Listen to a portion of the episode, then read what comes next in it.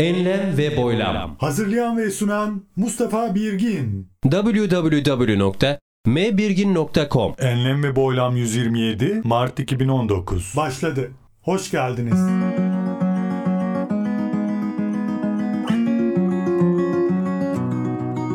Merhaba değerli dinleyenler. Yine yeni bir Enlem ve Boylam'dan sevgiler, saygılar. Efendim bugün konuğumuz kim?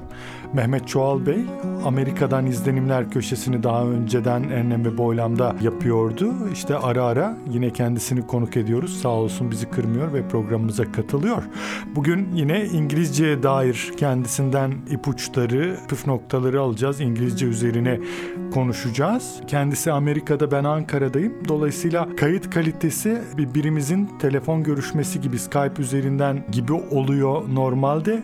Ben onu aşmak adına yeni bir şey deniyorum. Sanki ikimiz aynı ortamda bulunuyormuşuz gibi bir sonuç elde etmeye çalışacağız. Siz de geri bildirim verebilirsiniz. Nasıl bulduğunuzu bize iletebilirsiniz. Yani bundan hoşnut oluruz.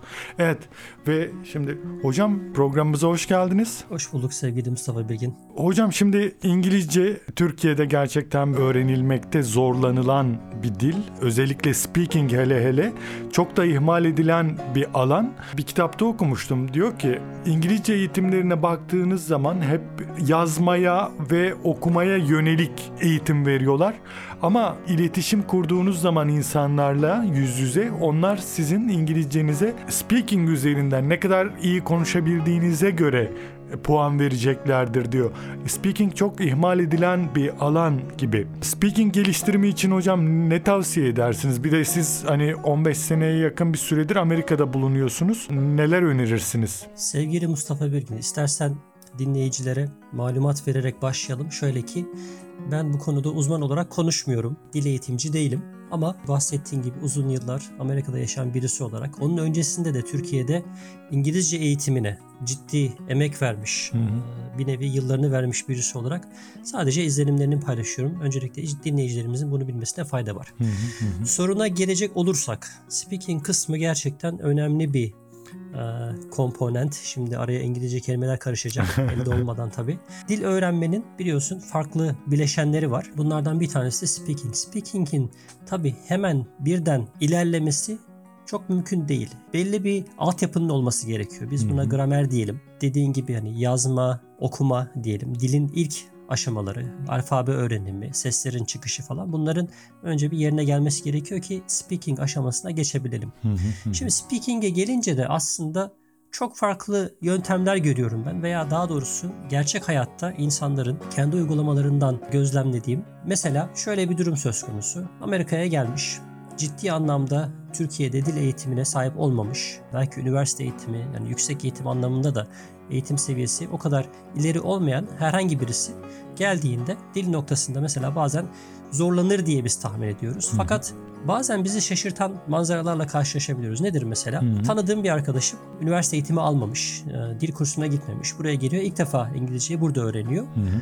Ama bir bakıyorsunuz normal hayatta sıradan halkın konuştuğu dille çok ciddi anlaşabiliyor. Belki akademik bir dili yok. Hı hı. Belki belli bir alanda uzmanlığı yok. Fakat insanlarla konuşmada herhangi bir problem çekinmiyor. Hı hı. Bu da senin bahsettiğin o KOKO yöntemi. Hmm, Barış Özcan'ın hani, Evet kesinlikle korkmadan konuşma meselesi. Hani çekinmeden bazen hissediyorsun yani arkadaşın aksanı var, kelimeleri yutuyor. Bazen üç kelimeyi iki kelime gibi söylüyor. Hı-hı. Karşıdaki Hı-hı. bazen zorlanabiliyor. Hani böyle çok kendini kasmadan dedim böyle hani halk tabiriyle. Hani çok böyle hani gramerde ondan sonra bu pronunciation dediğimiz hani telaffuzda böyle işte şöyle mi olacaktı böyle mi olacaktı Amerikan İngilizcesi böyle mi British şöyle mi? Ha. işte bu sesi doğru mu çıkardım? Sizin ana diliniz İngilizce olduğu için hiçbir zaman bir Amerikalı gibi konuşamayacaksınız ne yaparsanız yapın. Hani yıllar geçse dahi o aksanı atmak çok zor oluyor. Önce bunu kabullenmek lazım. Hı hı hı.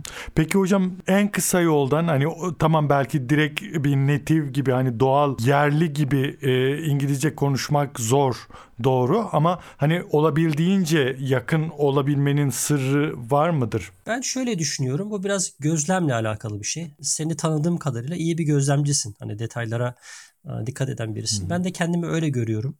İnsanlar konuşurken mesela ağızlarından harfler nasıl çıkıyor, kelimeler nasıl çıkıyor birkaç kez dinleyerek veya Hı hı. karşıdakinin bunu anlaması için çaba göstererek. Hani İngilizce'de bazı kelimeler vardır. Bazen insanlar yutarak konuşur. Hı hı. Yutarak konuşmadan hani onu belki aksanın böyle çok kendini belli etse dahi neticede karşıdakine bunu anlatabilmek. Ee, mesela bugün başıma gelen bir örnek daha yeni. Araba tamircisine girdim. Küçük bir araba tamir işimiz var. Kod istedim. Kod hani bu işlemin tutarı nedir diye size bir kağıt yazıyorlar. Diyorlar ki biz bu işi şu kadar fiyata yaparız diye. Kod mu diyorlar hocam? Code dedim hani Q-U-O-T-E. Ha kod. Code. Şimdi ben code dedim karşımdaki hani araba dükkanında çalışıyor olmasına rağmen code anlamış. Code da hani C-O-A-T üzerine gelen hani pardüsü gibi kaban gibi bir şey. Ha ben de Önce ilk anlayamadılar. anladım. Şimdi ben de I'm sorry for my English demek zorunda kaldım. Hani şimdi belki senelerdir burada yaşıyorsunuz. Belki code kelimesini çok fazla kullandık hani. Orada belki bir bir nüans var hani orada belki tam benim kaçırdığım, yakalayamadığım bir şey var. Karşıdakinin anlaması biraz kontekstle alakalı. Hani Hmm. ondan sonra anlatınca hani bakın uh, is this a car repair place? I came because my car had an accident. I want you to give me a quote because I want to know how much it will cost for me falan deyince adamlar okey ha anladık tamam falan şeyine geldiler. ben bile anladım Hani hocam yani. istediğim, hani şeye girince, kontekste girince, gramer noktasında hani cümle yapılarına vesaireye sahipseniz konuşmamanız için herhangi bir engel yok. Hmm. Biraz da hocam şey mi? e, Speaking'de girişimcilik de önemli gibi değil mi hocam? Yani hani böyle çekingen kalıp hep böyle pasif durursanız o da gelişmiyor. Biraz da hani girişimci olmak lazım. Ama onun için de çevre mi lazım? Ne lazım? Şöyle düşünüyorum ben. e, Kesinlikle her fırsatı değerlendirmek lazım. Siz bulunduğunuz ortamda speaking adına nasıl bir ortam kurabilirim? Ortamım eğer müsait değilse, burada turistler yoksa, yabancı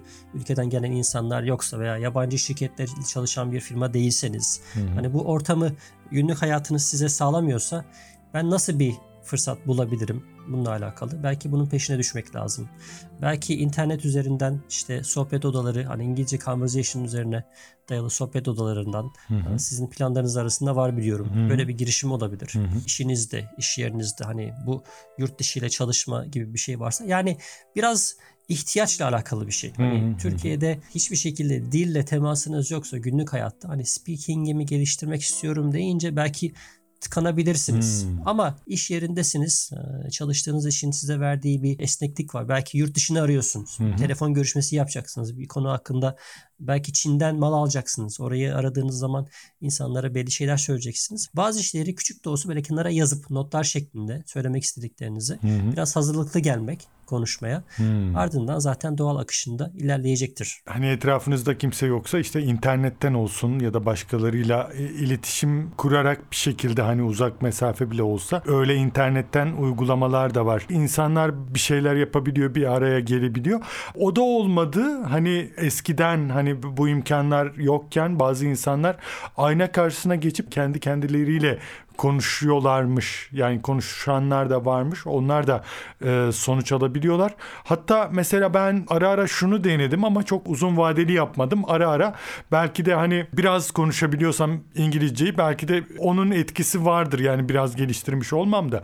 O da şu mikrofon karşısına geçip kendimce bir şeyler anlatmaya çalışıyorum. Daha sonra böyle ben bunu alıp dinliyorum. Karşınızda birisi olmadığı zaman çok keyifli olmuyor. Sıkılıyorsunuz. Hani bir de ne konuşacağım falan diyorsunuz ama böyle diyaloglarda karşıdan bir şey söylüyor, siz bir şey söylüyorsunuz. Bir heyecan oluyor. Karşı tarafa bir şeyi aktarmaya çalışıyorsunuz. Ama kişi tek başına hani monologda o olmuyor. Biraz heyecansız, sönük kalıyor. Ama paslaşmalı olursa o güzel olur. Etrafta İngilizce konuşabilecek birilerinin olması geliştirici olur e, diye düşünüyorum. Ne dersin hocam? Ben şöyle bir şey ekleyeceğim. İnsanın bir hedefi olması lazım. Bu hedef de bazen hani İngilizce öğrenme gibi belli bir akademik e, amaç varsa sonunda bir bir nevi bir test end product diyoruz İngilizce'de. Hani Hmm. bir ürün. Bunun da belki hani Türkiye'deki en doğal karşılığı bir TOEFL gibi bir sınava hazırlanmak. Biliyorsun speaking partı da var. Hani artık onu da eklediler. Dolayısıyla ona hazırlanırken ister istemez hani kendine bir hedef koyuyorsun. Atıyorum belki işte 6 ay içerisinde, bir sene içerisinde bu sınava gireceğim. Sınava girerken hazırlık aşamalarında ister istemez dil gelişiyor. Kelime dağarcığı olsun, işte speaking practice kısmı olsun. Bunlar hani seni bir hedefe kitleyen bir amaç olduğu zaman e, daha ciddi ilerleme kaydedebilirsin. Bu birinci tavsiyem. Eğer böyle bir düşünce varsa insanlarda Hı hı. özellikle yurt dışına çıkmak isteyen, eğitimini sürdürmek isteyen ve herhangi bir sebeple Türkiye'de bu sınava girme ihtiyacı duyan insanlar için bir hedef belirlemek güzel olabilir. Artık en son nokta da zannedersem artık speaking noktasında artık ben doydum, taştım hani artık kabıma sığmıyorum, benim konuşmam lazım diyorsanız ben yurt dışına çıkmayı tavsiye edebilirim. Hmm. Maddi imkanlar veya işte işle alakalı durumlar buna müsaitse. Bunda da İngilizce altyapısıyla yurt dışına çıkmanın şöyle bir avantajı oluyor. Bazen e, dil kursunda istediğinizi bulamayabilirsiniz eğer İngilizceniz gerçekten ciddi bir seviyeye gelmişse. Dil kursları talebinize cevap vermeyebilir ama belki kısa bir dil kursuna katılıp arkasından başka okullara transfer olup bunlar 2 yıllık community college tarzında denilen okullar var. Maddi anlamda daha az maliyetli okullar var. Buralarda en azından bir 6 ay bir sene bir İngilizce dili halk arasında nasıl konuşulur, ne olur hani bunu bir tecrübe etmek anlamında Türkiye'ye geri dönüş yapmak istiyorsa eğer insanlar Hı hı. İngilizceyi de ceplerine bir artı olarak e, konuşma noktasında da ben yurt dışında yaşadım, konuşabiliyorum, insanlarla anlaşabiliyorum demek istiyorsa bu da düşünülebilir diyorum ben. Eyvallah hocam. Hocam çok çok teşekkür ederiz. Değerli dinleyenler, konuğumuz Mehmet Çoğal Bey idi. Amerika'dan bize İngilizce speaking, konuşma becerisini geliştirmeye dair hem kendi deneyimlerinden hem de genel olarak bu işin nasıl yapılabileceğine dair bazı püf noktaları verdi.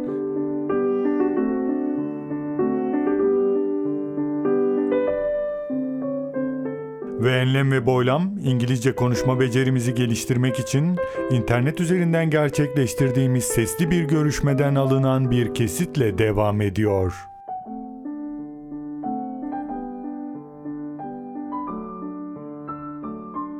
Forty, whoa, this is this is my principle in life. Oh, 40 yeah, it is my principle in life. Sometimes, not always. Don't follow the crowd. Let the crowd follow you. yeah Yes. Who want to read it? go ahead mary you take mistake Yeah, because because it is my principle. I don't uh, let you read this sentence uh, before me, so I want you to follow me. Okay, go on, Mary. no no no no mary don't follow okay, I will be keeping quiet. Let's but but. Mary, Mary, Mary, think about it. If you don't follow me, you you will be following Kilva. So because Okay, okay, not, not, because so bad. because he said to you don't follow him. So no no no we will we will not following you okay that is much better please, please, Mary, we please, will not follow you Mary, please choose your side wisely, please. Uh, I think I choose. Uh, I chose the right right side. Uh, I can uh, give you a number, and you will follow me. to be or not to be, that's the problem. Nasir, would you like to follow me, please? even, Here, here. even very uh, good listen in the life okay because sometimes silence is the best. you Silence is the best answer. it's really it's really good listen for the, the life okay because sometimes people put you in situation that make you to choose between just two choice and you don't you will just think about these two choice Hmm. and better thing that you have to to think about the third choice Think out of box, you said, right? yeah that's exactly mm-hmm. So, let me give you another option then. Would you like to follow me on Twitter?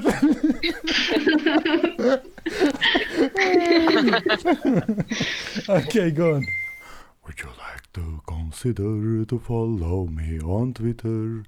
Would you like to consider to follow me on Twitter? Would you like to consider to follow me on Twitter? Would you like to consider to follow me on Twitter? Would you like to consider to follow me